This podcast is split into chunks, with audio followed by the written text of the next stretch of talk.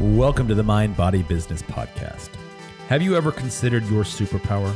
If you had one gift to leave with humanity, what would that be? We believe that everyone possesses a superpower. This is your value proposition, your je ne sais quoi to help make a tangible difference in the world. Each week, our show explores these superpowers with tantalizing thought seeds germinating only from the power of collective thought. We invite you to join us for 1 hour each week and listen in as we dispense superpower knowledge from great people doing greater things.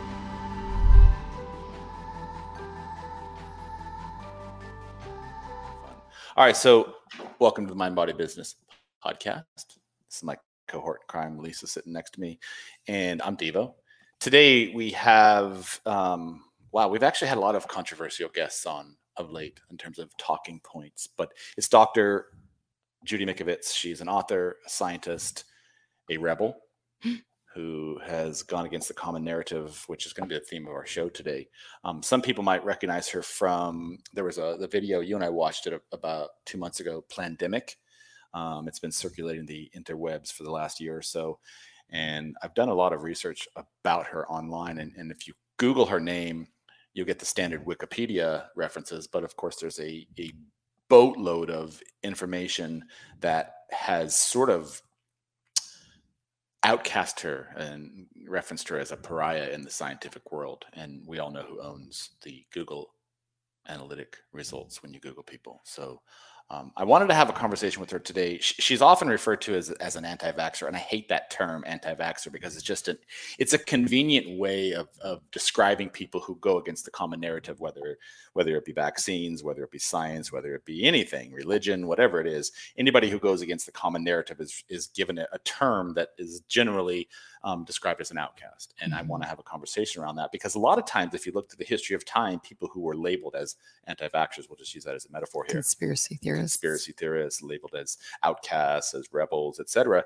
They ended up actually being right most of the time in the end, and now they're lauded as celebrities or geniuses in their own mind. And so, whether Dr. Judy is correct or not, she has a compelling list of reasons why her information is accurate, and her book reads sort of part autobiography, part insight into some recent medical history. She's been involved for years in the medical research field. In Plague of Corruption, she brings to light one of the central pieces that's at the crux of everything right now, which is the medical community, pharmaceuticals, and how research is being misaligned, misrepresented, mistold, and misspoke for a larger agenda. And again, I don't want to go into the COVID phase, but to date, at the time of this podcast there, and I think at roughly the time of her book, $4+ billion have been paid out in legal fees to injured, maimed, killed individuals at the arms of the vaccines. And during her research, she discovered some information, some data that just didn't match the bill of a typical scientific procedures and policies that she subscribes to as a doctor, as a medical researcher. And she blew the whistle on it, and she was thrown into prison and labeled as an outcast. So I want to bring her in and just have a conversation around that. And we should be calling the show, "Hey doctor, how's it going?" Good to see you, Devo. Can you hear us? Yes, I can. So we should be calling this show, and I read this from your book as well. I love it. It's Becoming an Unperson. It's a reference to the dystopian novel 1984 by Orson Welles. And I don't want to. I want people to read your book, but one of the things that really struck me as I read the book, and I've read it twice now, because I had to do some slow reading and look up a bunch of terms because there was a lot of stuff in there that just threw me under. I'm like, wait, mRNA? I got to research that right now. But one of the things is, as a society, we have learned, and I'd like to reframe that, we've been trained to never question the common narrative. It goes against populations. It goes against government control. It goes against tyranny. Any time somebody steps outside that convenient box of falling in line with the narrative, they're labeled as an outcast, as a pariah, and that's what happened to you. So I'd just like to jump in and hear your version, the Cliff Notes version of sort of what happened and how you went from 20 years ago, 15 years ago to where you were one of the leading research scientists in the field of pharmaceuticals, and you were doing a bunch of research on CFS, common fatigue syndrome. You were involved in some of the HIV research, et cetera, and where we are today. So just give us a high-level Cliff on that. Well, you know, the easy thing, I'll go back to one thing that you said that struck a note about questioning. Scientists are supposed to question everything. And that is what a scientist does. They ask a question and or propose a hypothesis, you know, and then try to disprove it or prove it with scientific data. So nothing I've ever done is my opinion. I mean, even these talks, it's usually not my opinion, and our books aren't written as opinions. They're written as fact. You have to say, I believe legally, but as you see in the book, what you see are references to support the statement. So that's what scientists do. Scientists must question the narrative. We must dig deeper. So I started literally 41 years ago yesterday, I graduated from UVA with a degree in chemistry. And my goal was to cure cancer. I didn't intend to be a scientist. In fact, we were laughing about it yesterday because, you know, I was just a pretty much a poor kid. And I didn't even know there was such a thing as a PhD. I didn't know there was another kind of doctor. And so when I didn't have the resources or ability to go to medical school, I simply answered an ad in the Washington Post at the time, Time magazine on March 31st, 1980, was a picture of a big needle with a drop in it. And the needle with the drop was the big if, interferon. Is this the magic bullet for cancer? So I answered an ad in the Washington Post and went to Fort Detrick to the National Cancer Institute and started purifying interferon and other natural. So interferon is your own body makes interferons. So I purified them from animal cells and from animals, but these things work. Animal proteins work on humans, and we were learning all about biological response modifiers. And so I spent almost a decade as a technician isolating things from plants. Adriamycin is a breast cancer drug. It's called the Red Devil because it's red. Things with color in it. So at any rate, that's what I was trained to do is I'm a chemist that purifies things and then uses them and develops them into therapies with my single principle of 40 years of work now. The single principle is that we can educate the immune system to prevent and treat infectious and chronic disease, cancer, AIDS. And that's what I did from that day. We saw some of the first AIDS patients there. The biological response modifiers program was MDs, PhDs, PharmDs, nurses, nurse practitioners, technicians like myself, people with just undergraduate degrees.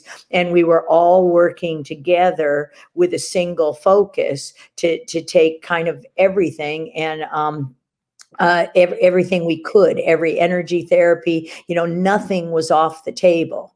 And so at that time, that was the most fun I ever had in science. And so because, you know, everybody's perspective mattered. And everybody had a different perspective, and we were all working together. No one person was any better than the other. The MD wasn't better than the PhD. And over the last 40 years, and this is what the movie Plandemic Indoctrination, that was the second part of Plandemic, as you mentioned, came out May 4th. And Plandemic was supposed to be a promotional video for that book. plague of corruption, you know, so the high level, just to answer that very first question. So for 40 years, almost 22 of it at the National Cancer Institute. And then I got married and moved to California because it was Santa Barbara's a lot nicer than Frederick, Maryland. And worked in a company called Epigenics, a pharmaceutical company that made cancer drugs that modulated the expression of genes. And the reason I'm using the terms this way, because it's the expression of the blueprint that is aberrant or bad in disease. It's the lack of communication between cells. And so plant cells, animal cells that you can change, you can modulate, you can change back to balance your immune system. And so you probably noticed every term I use is the definition of what a vaccine's supposed to do.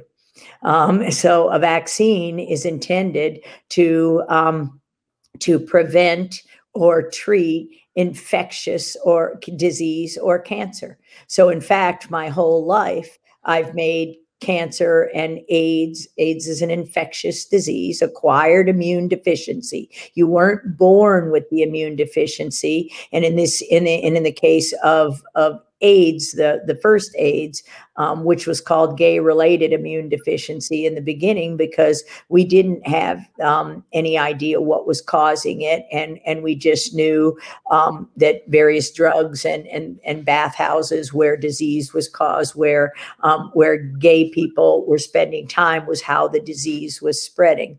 And so this is, as you just mentioned, I'm called an anti-vaxxer, but how can I be an anti-vaxxer if I've spent my entire life doing the exact same thing a vaccine developer would do, for infectious. So I in fact am a vaccine developer, and it really matters today because in COVID, hydroxychloroquine is a vaccine. So when people tell me, oh, you have to, you don't prove that you've been injected. You prove that you're immune. You prove that your immune system is, healthy. And here we've changed the conversation so far that now the only way you can be immune is if you're injected. And that's just not true. And so this is, it's an ugly scenario, and it's gotten ugly because, everybody's mandated to take a shot. I was talking to Andrew, a shout out to Andrew down in Houston yesterday. And he's like, oh man, Dr. J, you get a free hamburger if you get injected.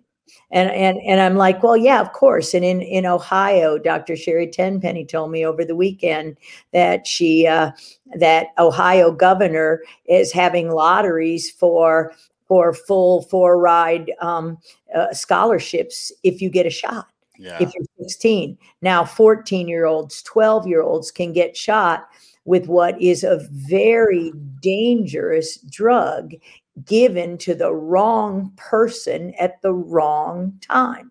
So what I'm I've spent my entire life developing drugs, and I've never developed one that didn't take, decades to prove their safety. When we do a clinical trial for a cancer drug, let's just say that Adriamycin, if I add an immune therapy, like let's just say Opdivo, one of these things that targets your immune system and immune therapy in a certain way.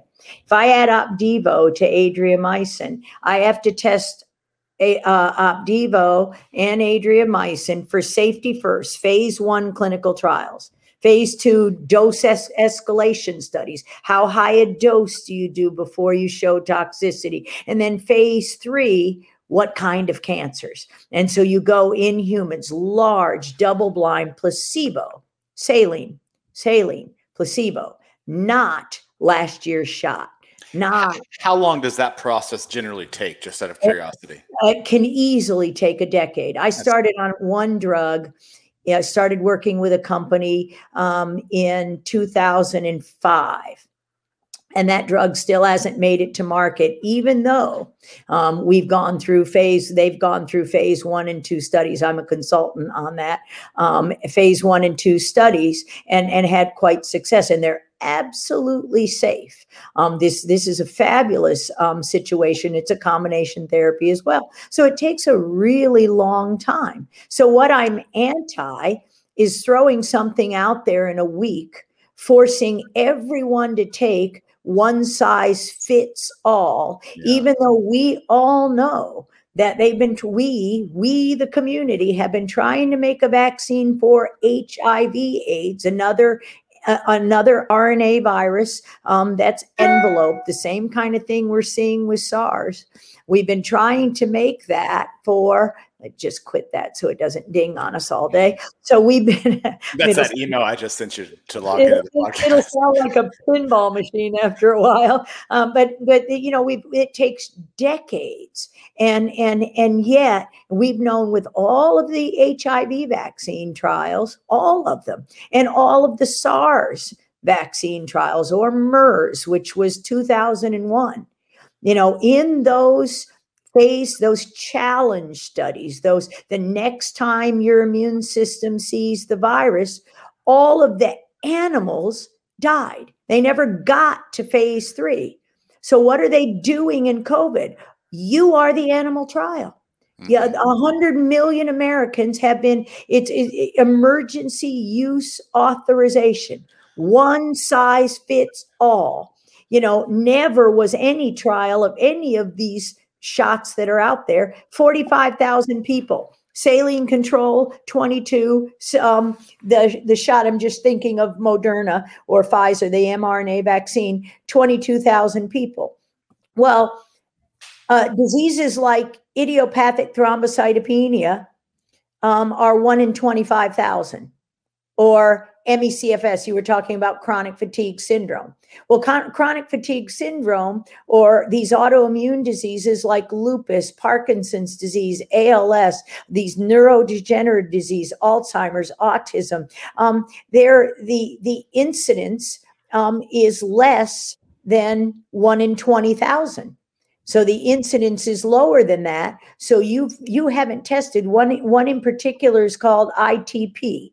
You know, and doctors use big words. I'm sorry about the about Plague of Corruption, but the reason why Kent writes with me is, number one, he's brilliant as an author and telling a story so that it's readable. But he's a 6th grade science teacher. He's an attorney, so he writes in ways where he knows, you know, how to put the facts out there and how to support it. That's why the government's never commented. So all they do to me is say, oh, you're ugly, or you're insane, or you're drunk. And all of those may be true, but science is based on laws and demonstrable data. And never once has anybody disproven the data I've shown in any of these talks. So the question becomes, you know, show me the data. It really doesn't matter. And this is, we've changed our world completely in that when I first went into science, when I didn't know what a PhD was, and then in 1992, remember 12 years later, I got one. I didn't even start my PhD studies to 1987 because what I liked to do was the lab work. I don't want to write papers. I hate to write. I mean, that's why Ken has to write the book. I talk. All right, let me stop you right there because I have so many things I want to ask you. So thank you for that dialogue there. You talked about, and I don't want to make this about COVID per se, but you talked a little bit about viruses and how vaccines are designed to train basically the immune system of the body to react positively for immunity. Correct. So in a nutshell, this injection that's being manufactured in less than 6 months, less than 3 months, I guess, and that's being propagated across the entire planet. What do you think is the end game behind it? Well, it's number one, it certainly does not meet the legal or any definition of a vaccine. And we know the lipid nanoparticles that are used in it, similar to those used in the Gardasil vaccine, which was previously the most deadly vaccine, causes sterility in 25% of the people. We know that if you put the syncytin gene of another animal or a synthetic one, all humans make this protein called syncytin from an ancient RNA virus infection. So if you're injecting another animal's blueprint on other animals, my body's going to see that and say, that's not self, and start to attack it. But it looks so much like your own self that you start attacking yourself. So it's sort of a clone, modification in a way. Well, it won't it will change the expression. That's why I mentioned Epigenics Pharmaceuticals. It'll change the expression of your genes, but not necessarily integrate in your genes and stay there like other retroviruses do, just because we haven't been able to study the vaccines. They won't let independent people look and see actually what's in them. So we really don't, I wouldn't call it a clone, but it's creating autoimmunity, because the basic thing your immune system's supposed to do is tell self from non-self. And whenever non-self is in your body, you attack it. So in this shot, you put 50 billion particles of a synthetic lipid, a synthetic fat. All of our cell membranes are fat, fat surrounding the cell, surrounding the nucleus, because things aren't supposed to go in the cell. But these synthetic lipid nanoparticle, they're nanometers. They go through the membranes because they're fat. So fat likes fat. Fat doesn't like water. So they go through the membranes, and then they have a payload. Whatever's protected inside that fat is the poison, is the virus. It's a blueprint for the spike protein. So the spike protein is the disease-causing part of the virus. The rest of the virus you don't need. The rest of the virus is what makes it infectious and transmissible. And you simply put the disease-causing agent in every cell of the body and made your own DNA, your own cell machinery. A virus is made by your cell machinery.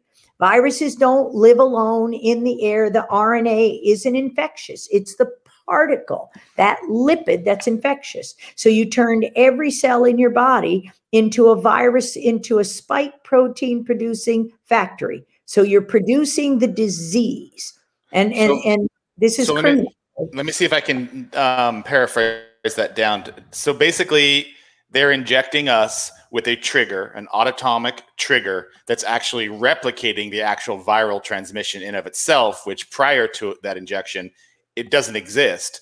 But by injecting us with this, whatever is in this, they're telling our bodies to create that in essence. Yeah. And this is serving as the catalyst or the trigger for that. So is that a good paraphrase? Okay, cool. So sorry, I don't mean to interrupt, but I have so many things I want to ask you. So I got to try. That's it.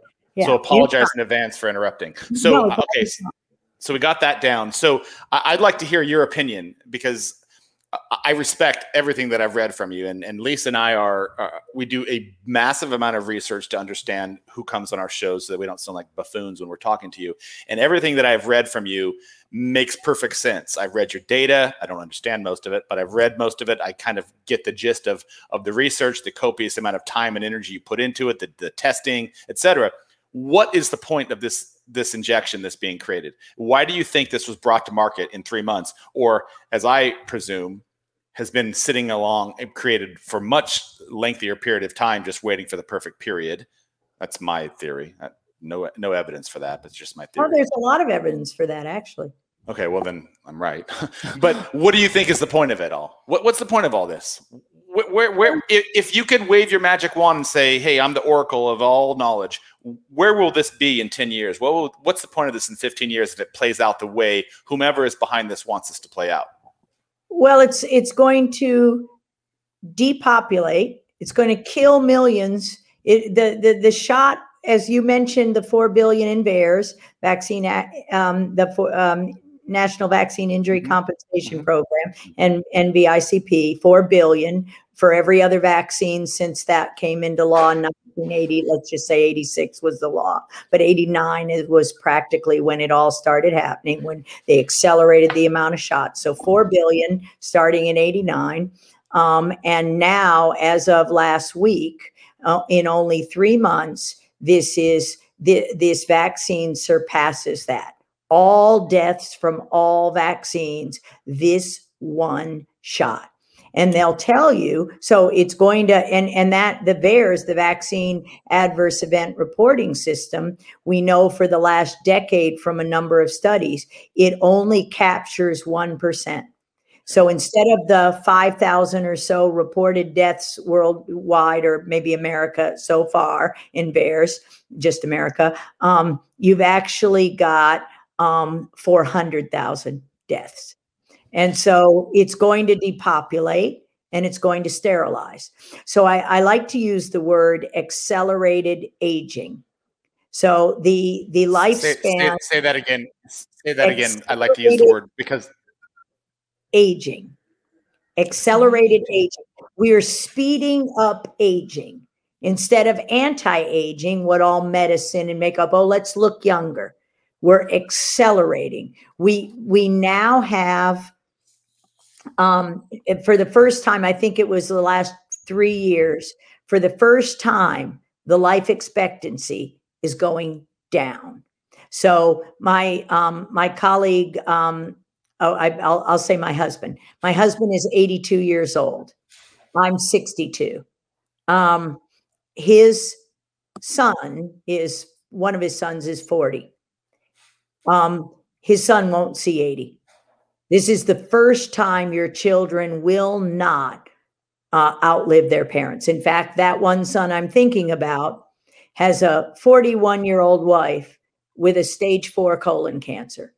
Yesterday, a 30-year-old woman that we were working with died of cervical cancer, ovarian cancer. You know, the vaccine program in general is intended, you know, to turn people into consumers of the pharmaceuticals. You know, the Johnson & Johnson commercial, you see the little baby with baby powder. And they say from cradle to grave, and they're going to make sure that time is not 80 years. And so we know the baby powder caused cancer, and one lawsuit. So every one of these pharmaceutical companies making these vaccines are serial felons. They're criminal. So why would you think in COVID that, and same thing with the FDA and the CDC. So the FDA won't, you know, you have to bribe the FDA to get in line to get your drug approved. That company that I work for, this is a fabulous drug, would have worked in COVID, Ebola, anything, AIDS. That's why we manufactured it that way. We normalized the immune system. Fabulous drug. They ran out of money. The family spent $20 million of their own money, ran out of money. The FDA is like, no, get in line. So our FDA is corrupt. Everything about our world has to go away. Change. Medicine is broken. So you blew the whistle on that. And there's a line I think you wrote in chapter 12 of your book, there must always be an enemy to hate. And the vague fear that you too could very easily become that next enemy. And when I read that, all I hear is classic bullying. You know, you think about grade school, the large obese kid in the lunchroom demanding money from the little twerp, and just using coercion and manipulation and brute force to force the smaller people in line. So you've become sort of this enemy.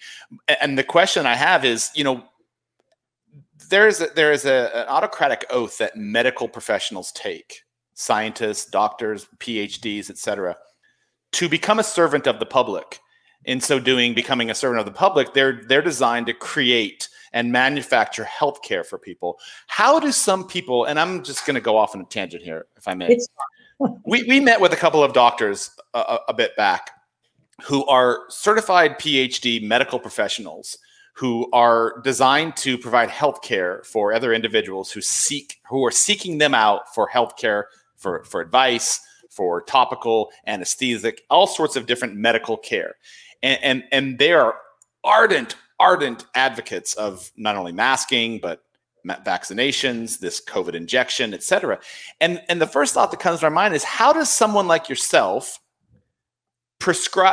who goes into the medical field, who goes into research, who goes into development, who goes into healthcare, who goes into PhDs, who wants to be a surgeon, how do some people travel this pathway And some go to the left and some go to the right. And depending upon the balance of scales, one can endorse all of these things that you're talking about, and another one can be completely labeled like you've been, which is a pariah. How can you be a doctor and have access to all of the information that you have to basically, it's a standardized curriculum. How does one go to the left and one go to the right? I'm unable to comprehend that. Well, what happens? I think what happens is it's not at my level of being a PhD. It's not us. It's not the doctors in the field every day. We're working to learn the truth. We work hard to produce that knowledge and communicate that knowledge in scientific journals. It's the very top and a few people who control the narrative. So for instance, in order to work in academia, you have to publish papers. And in about the 80s or 90s, and they have to be peer reviewed. And sometime in the mid 90s, the top echelons made impact factors on journals. So not only did you need to publish papers, but you needed to publish papers in their journals. And who controls peer review? They do. Who controls whether or not you get a grant at a university? Well, you have to, and this system all emerged, after. When I was in the National Cancer Institute, 22 years, we don't write grants. We just do research. So our work doesn't depend on publishing the papers. So many times, I'm going to put in your chat, the cover of our last book, I hope it's our last book. It's called Ending Plague. And it's called Ending Plague, A Scholar's Obligation in an Age of Corruption. And we're literally answering exactly the question you just asked. What is a scholar's obligation in an age of corruption?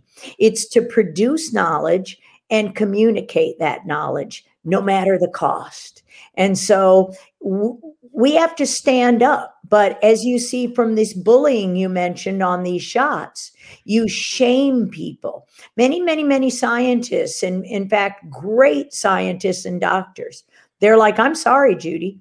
I lost a lot of friends in 2011. And so, from reading my book, and I appreciate that you read the book before we got on the show, because it matters, because people don't learn and they don't read the details. They just read Wikipedia, and that says, Wikipedia, how good is your fact checker if you don't know what year I was born in, when half the world knows my birthday was April 1st, 1958 is April 1st, 1958, and that's the point about the movie indoctrination. So the scientists don't just go bad.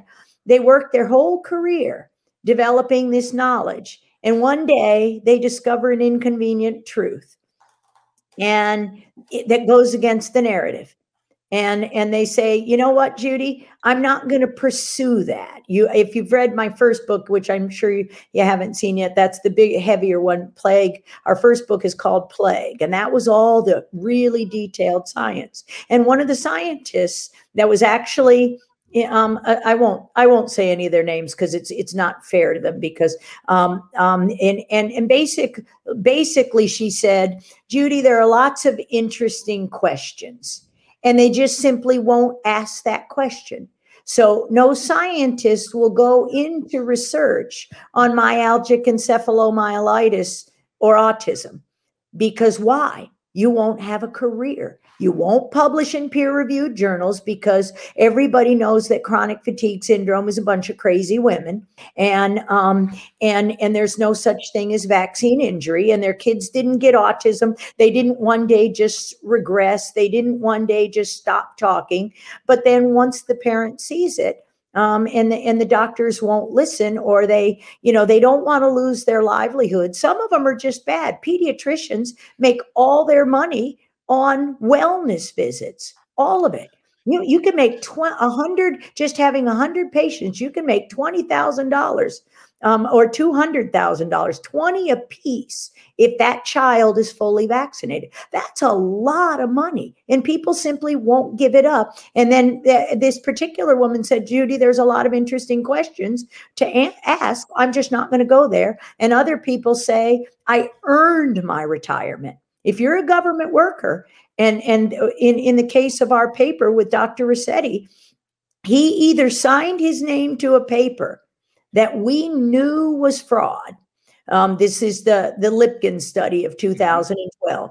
You either signed your name to that paper or you would be fired as a government worker and lose everything, literally lose everything. That paper is pure fraud, funded by Tony Fauci, engineered by Tony Fauci, when against all odds, and you see that in that book, When Against All Odds, we proved that XMRVs, these mouse viruses, got jumped into humans by a contaminated blood supply and contaminated vaccines. Remember what happened with HIV/AIDS.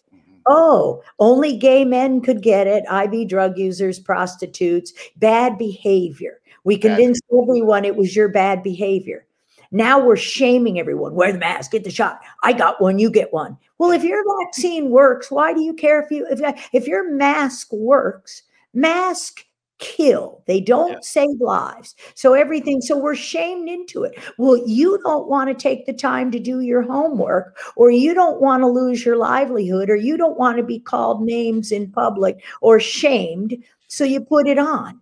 Or somebody's bullying you on an airplane, a flight attendant who has absolutely no idea about medicine. None of these are approved. Emergency, there's no emergency. The only thing people died of, there wasn't an excess number of deaths in our country last year. They just called them something else. They relabeled them. Yeah. So the scientists aren't bad. They just simply, in the case of Dr. Ruscetti, you know, COVID, our company, I had to close the company called Mark Inc., Mikovits and Ruscetti Consulting, because after Plandemic came out, Dr. Ruscetti's son, who is in the family business, was threatened for his job. And so I said, oh, Frank, you don't have to make a choice between your family and me. We'll just simply close the company. You know, and see, I don't have any kids. So I don't know what it's like, or I get, while I was looking for your email with the link this morning, I just read through, you know, plaguethebook.com, where you reached out to me, and I'm reading this. My daughter has to get the shot to get her job. And in only a month, our whole family will be on the street if she doesn't get, you know, and you're crying reading through my email. Help me, help me, help me. You know, this is just plain wrong. And this is, scientists are human beings. Doctors are human beings. Are you going to lose everything you made? I lost everything. It tallies up to like $10 million. You know, that's what we're called to do as Christians. Lose everything if you're called to do so for the truth, because eternity is a really long time. And so this is, you know, and many people just, they just won't do that. I'm not passing judgment, because as Dr. Ruscetti said to me, when I lost everything in 2011, he's like, Judy, they'll do it. They'll take me out. They'll fire me. If you fire a government worker, that day on August 31st, 2014, the highest levels of the government, Harold Varmus was the head of the National Cancer Institute, the head of the National Heart, Lung, and Blood Institute, when we found a lady named Simone Glenn at the time. I don't know who's doing it now.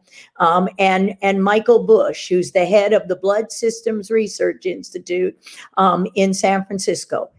Michael Bush and Simone Glenn knew the blood supply was heavily contaminated. Yeah. And August 31st, 2011. And they got on the email and they said, Science, the journal, wants to publish this paper really quick. You got 3 days to write this paper. And I said, that wasn't an association study. The title of the paper says no association. No, this was an, is the blood supply contaminated? And do we have a test to measure it? So complete and total fraud. And on Labor Day weekend, 2011, they got on the phone with me and they said, okay, you know, you signed the paper. And in fact, they didn't even care about me. They wanted Dr. Ruscetti. So he's the genius, and he is. And so he's the guy. And they said, Dr. Ruscetti signs the paper, or he's fired for fraud in the 2009 science paper. And we all know they retracted that study, force retracted it. Never was the data proven wrong. They simply made up something. And so, they destroyed my career as promised. That I was jailed 2 months later. I was, just demonized in the literature by the journal Science, and not with a single piece of data, but with op-ed, with articles, with John Coffin, I encourage you to do, and I'll send it to you after the show, is go to sciencemag.org.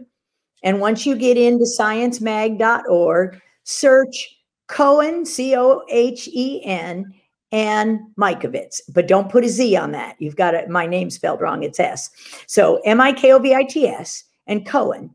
And what you'll find is for the 2 years from 2009, when our paper came out in Science, with an opinion article that exploded. I was praised. I was honored everywhere. I was going around the world. Scientists everywhere saw this, and the article that came along with it was one new virus, how many old diseases?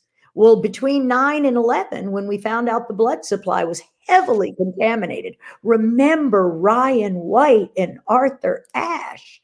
Remember when the blood supply was contaminated, and it wasn't just those bad people, those gay people, those IV drug users and prostitutes. It was a little boy with a bleeding disorder. It was a tennis pro who got heart surgery and died from contaminated blood. Watch the movie The Band Played On. That's the movie I told Kent when we started writing the book. This is what we want to convince people. We need it in a way where people see it. And that's why Plandemic was 1 billion people, the most heavily censored and the most viewed documentary of all time.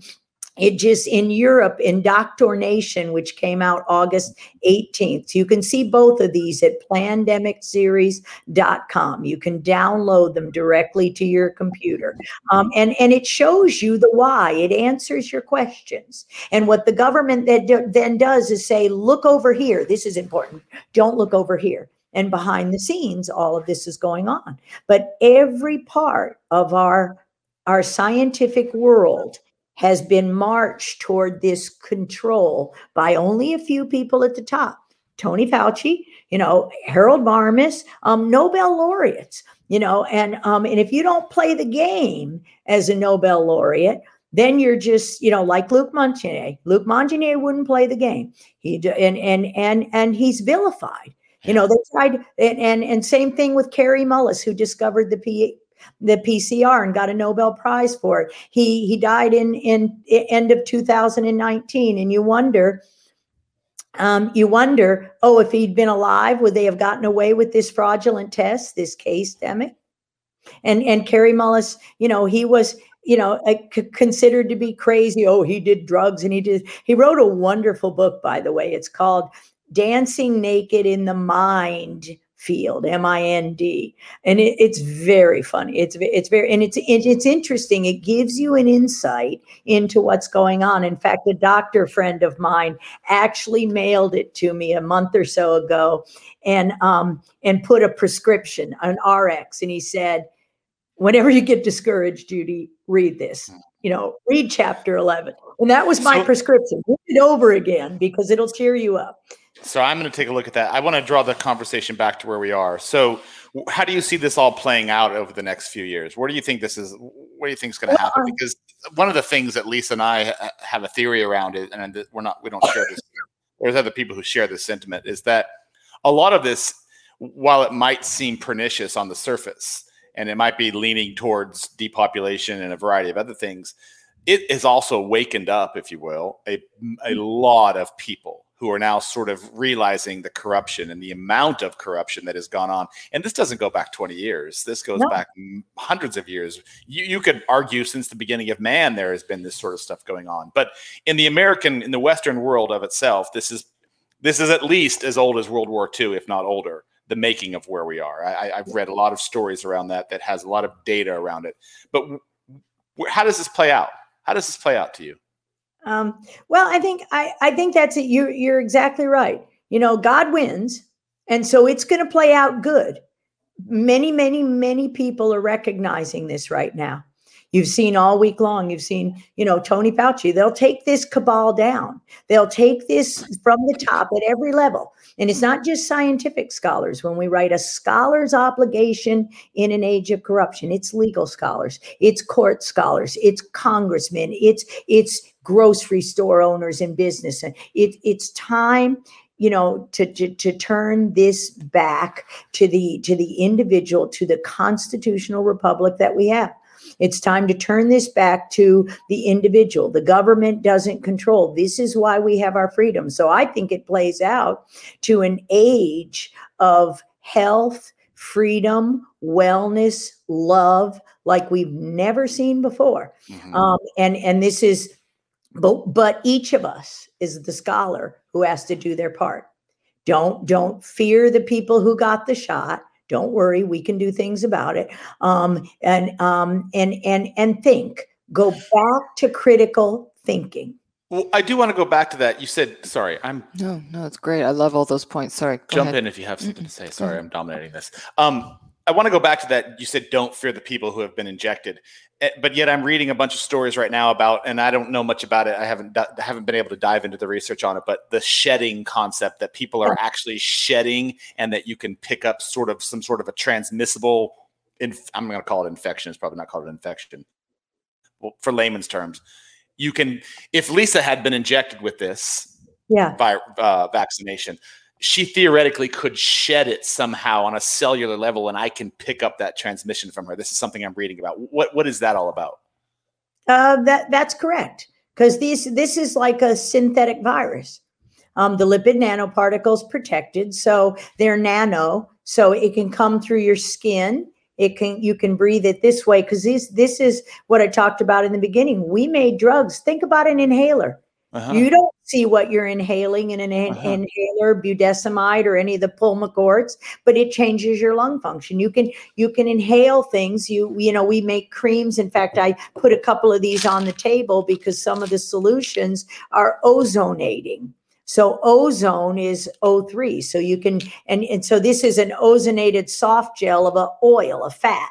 And so I take that. Let me take that right now, because and you can literally taste the ozone. Ozone has very distinct taste. I've got another cream here by another group that's ozonated, so it can come. Are these shameless plugs, Dr. Judy? No, I don't make any. She's an influencer. I'm just joking. I don't make, but I just came back from the ozone therapy meeting. And one of my energy healers told me the only way he could detox the shot is if he started with ozone.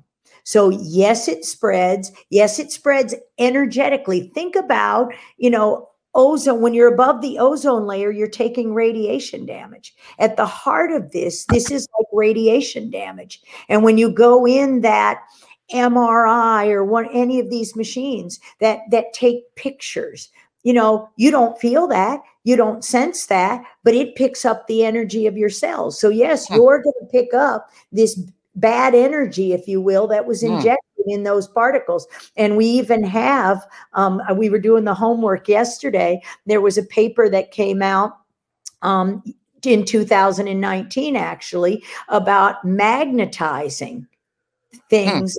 Ferritin and getting into cells. So you could, ferritin is a protein. It's a gene. We know the genetic sequence, just like we know the sequences of viruses. So we can genetically engineer ferritin, make a cage, self-assembling cage.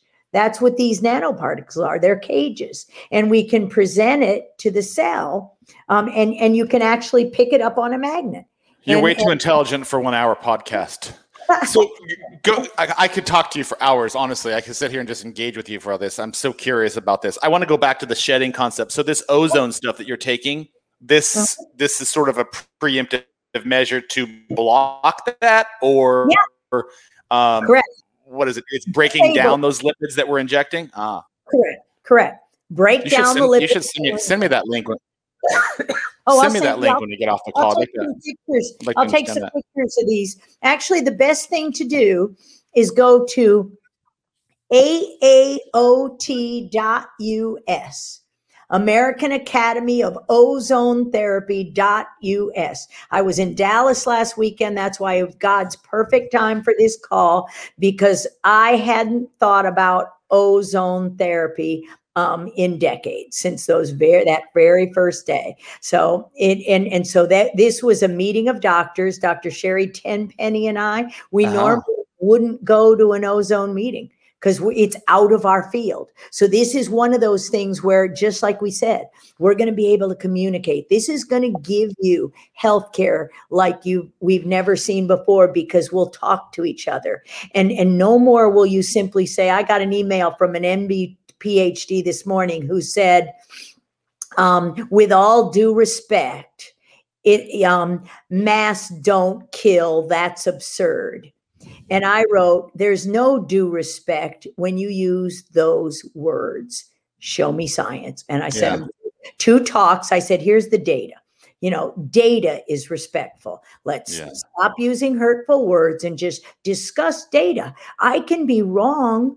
Nobody will debate the data, because I think the data show, just like our book, The Case Against the Mask, 10 reasons why mask use should be limited. Which I've also read, by the way. Fantastic.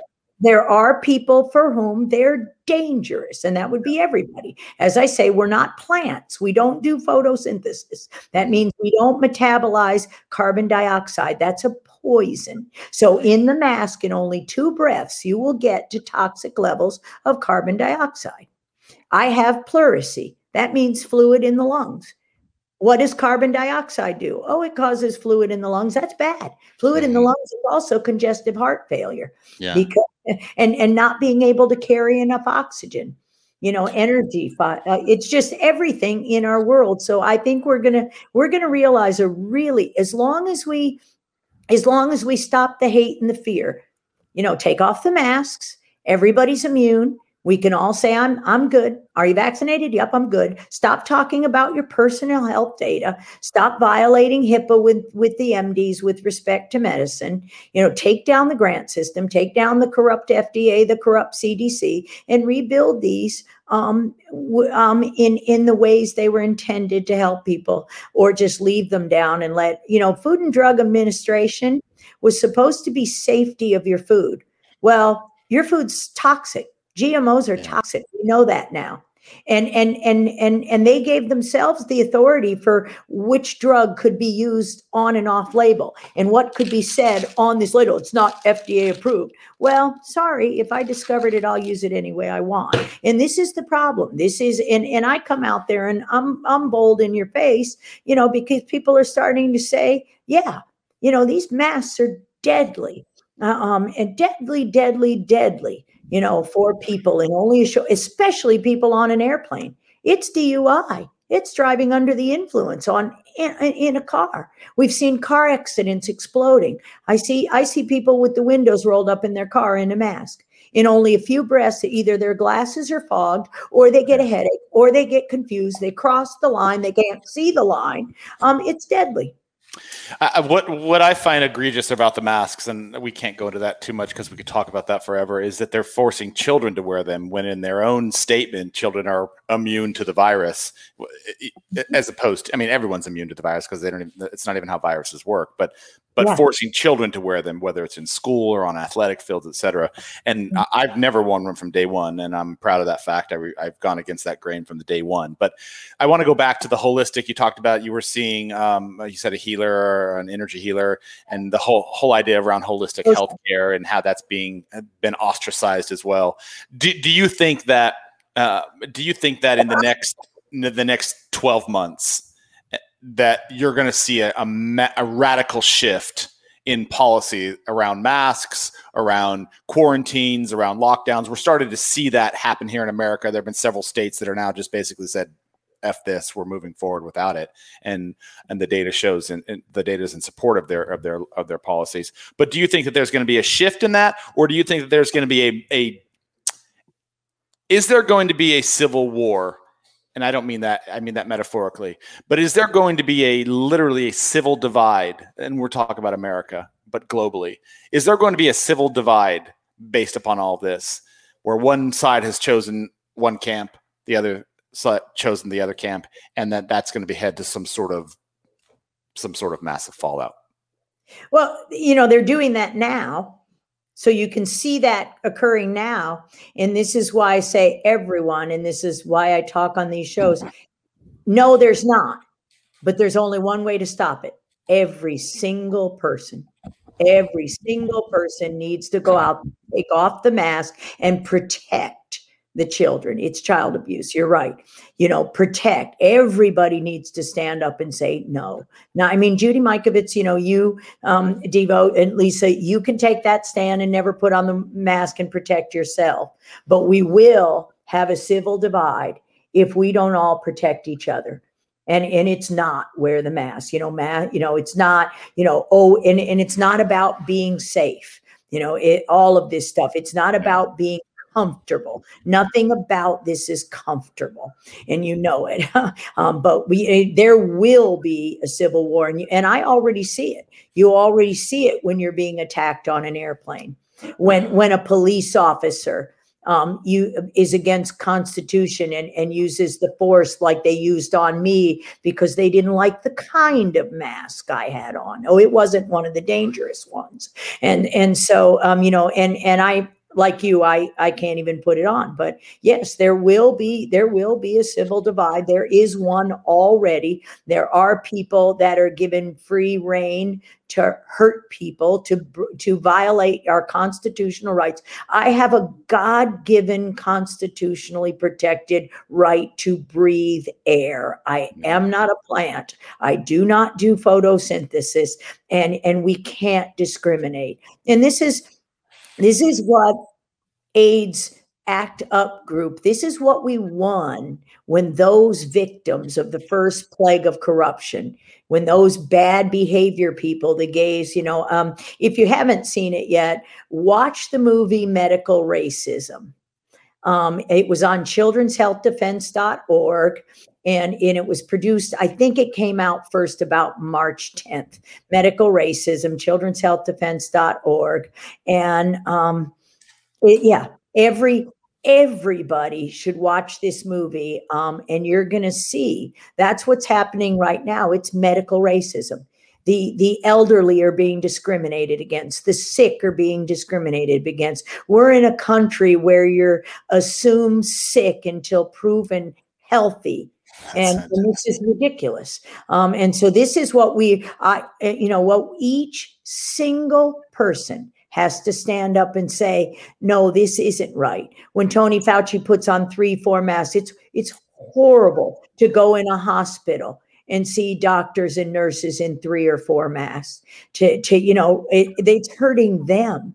It's hurting their families or anybody in a store. You're working in a Lowe's, let's just say. I got that one this morning. Oh, it's still store policy. You have to get this shot or wear this mask. They're climbing on ladders, lifting heavy things, and they're depleting oxygen. Or these kids running on fields. The shot's the same thing because it's depriving your body of the ability to metabolize. You're taking your energy away from building a healthy body, and you're detoxing all the toxins in those shots, and it won't be good for people. And I'd like to end on that thought right there, and I don't want to end, but I have to. So there's a quote in your book: "Every reasonable human knows that one good question leads to many more." And for me, that sort of epitomizes the nature of your book, because you started asking questions. You started asking more questions, and you started leading you down a rabbit hole of a whole bunch of data that just did not match up with your scientific knowledge. And it galls me that there's a certain population that is just like you, asking questions, doing research, diving deeper than Wikipedia. But there is a massive amount of people who are just getting in line, and not to be metaphorical, but the lemmings that are just getting in line and just doing whatever they're told to do. And I love that whole last piece you said is if people just start speaking up, if people just start standing up, the power of 7.5 billion people cannot be governed by a few tyrannical leaders. And so if more people will start asking questions, and this is just said, I was at an event last night with Lisa, and I struck up a conversation with somebody, a common friend that we know, and he was asking us, because we travel a lot still, and he was asking us how we do it. And I was like, we just do it. Like, we just travel. Like, stop being fearful. Just get off your ass and go someplace. He's like, well, we're thinking about going down to Alabama, but, you know, we don't want to drive too far. I'm like, Alabama, dude, just get on an airplane and just go somewhere. Like, why are you living in so much fear? And I looked over to my left and I saw a woman, because we started talking about COVID. And I was saying, he was saying how Texas and Florida had gone against the grain, and now you see the data supports their decisions. And I was like, well, every state and every country on the planet would be able to say the same thing if they wouldn't just buy into all this propaganda. And a woman in that meeting, she was listening to our conversation because I was reading her body language, and she just started shaking her head at us like in disgust. And I'm just thinking, if she would just ask a couple of questions, turn off CNN, turn off your internet, turn off whatever it is you're getting all this news from, and just start asking a few questions. Read Dr. Judy's book, read a few other people. Start following Dr. Tom Cowan or the 12 doctors you mentioned. There's one of them that you just referenced, Dr. Tenpenny. She's part of the 12 doctors. Or I don't know, there's a term for them, but that are being labeled as the 12 who are sort of gone against the grain. Oh, yeah. Yeah. Anyhow. Everybody asks me, are you sorry you didn't make that list? Yeah, I was listening to a fantastic podcast of them the other day, and they were talking about a lot of the stuff that you just touched on. So you're not alone. There are thousands of people like you. Unfortunately, they're being censored and banned and knocked off mainstream. But I do believe there's a light at the end of the tunnel for this, and it's people because of you, because of people like you who are shedding real scientific data on real factual information and not just a bunch of propaganda and bullshit. So thank you. I appreciate what you're doing and have done, and at the cost of most of your life now. I mean, millions of dollars, your family have been ostracized, your career has been ostracized. So in my personal opinion, for what it's worth, which isn't much, you're one of the true heroes of what's happening right now. So thank you. I appreciate you. Thank you. I appreciate that. But I've gotten so much more love back. I can't even tell you the love I've gotten back. It's far surpassed the hate. So, you know, trust God, it's true. You know, Job got rewarded and we've been rewarded, not, you know, not in dollars, in that love. And then when you talk to those ladies on the airplane, you know, speak that truth in love, you know, plant a big old wet kiss on them, give them a big hug and watch them run away. But when you go to these churches, like, you know, whenever, and Lisa and I laugh about this because I intentionally do it now. You see people take the side step around a way to get away from you because I won't wear a mask, because I'll intentionally walk like right next to them, like, hey, how's it going? You know, welcome, you know, anyway. So kind of I do too. It's fun, and everybody knows I'm not a hugger, and it's like, oh man, Tony Fauci said you can't touch anybody. I'm gonna have to hug people. So exactly. Well, I would give you a big grand hug if I was in the same room with you. I really appreciate the time that you've given us today. I know you've got a bazillion other things going on, a million other people who want to talk to you. So thank you for, I'm humbled that you joined our show. Thank you. Thank you, Devo. And thanks for reading our book. And thank you, Lisa. Yeah, we'll get on again soon. I don't mind. It's fun. And I do have your other book, by the way. I've ordered it. It's sitting in my room. I'm going to start reading it. I wanted to have a conversation with you first, so I had some context around it, and it'll just be that much more enjoyable now that I've got the chance to speak to you. A trick on our books, they almost every chapter stands alone. So on that first book, start with the foreword and then just read chapter 5. And this is what I did with Bobby Kennedy Jr., because he said, there's something missing, Judy. And I said, Bobby, I know you're busy. Read the last chapter. So if everybody starts with the last chapter of Plague of Corruption, which is only 3 pages, you know, and he called me like 3 days later. He said, oh my God, you know, he finally understood it. And then he read the whole book. So each chapter kind of stands alone, and you can wrap your head around it because it is tough. And then you start looking at other things. And so this is why we always try to bring it back to certain things. Go watch the movie The Band Played On. Go watch the movie The Dallas Buyers Club. These are the kinds of ways. And then you look back, you know, read The Handmaid's Tale or watch the movie. That one's creepy because it's one of your books. Mm-hmm. Yeah. Because the only people that are left are the people in the mask, and they're the only people that can have babies, you know, and they were the people that wouldn't play the game, you know, and then they were enslaved. So we don't want to get to that end. So that's why every single human being needs to stand up and just speak the truth in love and not be fooled. Ask the questions. It's not that difficult. And you will be rewarded like we have been, not in money, but in love. And that's just a lot more. Ask the questions, because one good question leads to many more. And I love that for that's sort of the centerpiece for that book. So, all right. Right. I'm sorry I dominated the whole conversation. That's okay. Please. You've been so excited about this, and it was more than we could have hoped for. So thank you so much. Thanks so much. I appreciate you both. Okay. Have a great day. You as well. Thank you. Oh, by the way, you mentioned Bobby Kennedy. I loved his foreword in your book.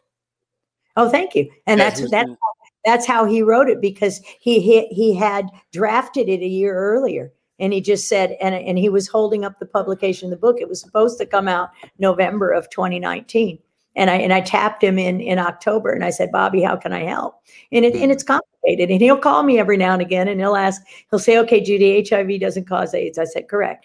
And then I start explaining to him in science, and I could tell he goes silent on the other end. And I said, I'm sorry, Bobby, it's just not that simple. And he comes back, and if we all just kind of, and I'm trying to tell the story. And in our last book, we're really working hard to tell the story and show the other scientists and some of what's happened. It's Ending Plague. So it's Dr. Ruscetti's perspective, Frank Ruscetti, but it's my perspective too. And you see the generations, because Frank Ruscetti is 80 years old. And so you see the differences. And so it's fun to look at this. I mean, I need to get off talking and start writing, but it really doesn't matter. But on that book, Ending Plague, so the way you can help us the most is pre-order Ending Plague from Amazon. I know people don't like to do business with Amazon, but the only way, Plague of Corruption. So Bobby Kennedy said, got it. And he's brilliant. All I had to do was twist his brain just a little bit. So read the last chapter. And in fact, somebody told me in writing the book, somebody read it in the middle of the summer and said, Judy, that you can't publish that book. That'll get you killed. It doesn't have a dead man's trigger. And I'm so naive and innocent. I didn't know what a dead man's trigger was. So she explained what a dead man's trigger was. And I said, okay. And I called up Kent and I said, maybe there's one more story I should tell you. And that was the last chapter. So that's why I said to Bobby, and I put it in after he read the book. The book was in press in the middle of the summer, and we changed it at the end. I said, Kent, we need to add a chapter. It's the dead man's trigger. And so Kent so the way forward was supposed to be the last chapter in that book. How do we move forward? We had no idea there would be a COVID. Why does it read like prophecy? Read the last chapter. And Bobby read it, and he's like, oh, because he was working on the legal thing, and I didn't cross his word, and he didn't cross mine. And, you know, we, to this day, you know, we just, the scholar's obligation, you know, when you see the truth, you can't turn away from it. And your obligation is in your world, in your family, to tell that story. And that's Ending Plague. And because of the pre-orders, it was published ultimately April 14th of 2020, and it was sold out April 15th. So the same thing's going to happen with and then it was censored. So then nobody could get it. Then think about a New York Times bestseller list. On a New York Times bestseller list, that book should be in every airport. In booksellers, that book should be on the top of Barnes and Noble and the New York Times bestseller list. They basically censored it till it dropped off the bestseller list because nobody else could get it. And so, and this is, you know, a publisher won't publish a book if people don't learn about it, or it's censored, or people won't sell it. And we're having that trouble with the mask book, that it's so heavily censored. So the only way to read Ending Plague and learn the rest of the story and hopefully that will change everything, is to pre-order from Amazon. It's maybe $25. Everybody can afford $25. We don't need money. We don't make money. Don't write books to make money. Write books to end the plague so that humanity, so that this never happens again, where we have this divide and this hate. And that's what you can do when you're heckin' lively and you make it funny. And that's what we show people. We empower them not only through education and trying to make it simple, but showing, you know, the human side of it. And it's not all bad. You don't have to fear being me. I'm having a lot of fun. I've had the best few years of my entire life. Never when I went in science did I think my work could touch as many lives. And as just the last year and these little books. That's fantastic. I love that outlook. Well, thank you for sharing it. I have written down copious notes, but if you don't mind, I might be texting you for some more of that information that you just dropped. Oh, sure. Yeah, okay. I want to text. I won't email you. I'll text you.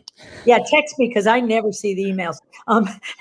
But I couldn't find your text either. So interestingly enough, this morning, I'm going to send you a text somebody sent me, and it's a little boy testifying in a school board about the mask. And you need to show this and maybe get this little boy on there because it was fabulous. It's heartbreaking, but you know, now a 9-year-old is stepping up. It's like, you go, I don't know his name, but when I saw this, it's heartbreaking. But then again, this is where we're going, to where our 10-year-olds aren't fearful. They're like this sweet little respectful little boy who talked to the school board and wrote down and told his story. And I mean, probably everybody will cry when they see it, but I'll text it to you. Please do. And save me in your address book so that when I pop in with lots of questions, you know who you're talking to. I will. Thank you, Doctor. I really appreciate your time. Yes, Secretary. I had to go throw the other phone out and get a new one. Please be safe out there. Please continue voicing your opinion. And honestly, thank you for your time. Thanks so much. Appreciate it. Bye. Bye.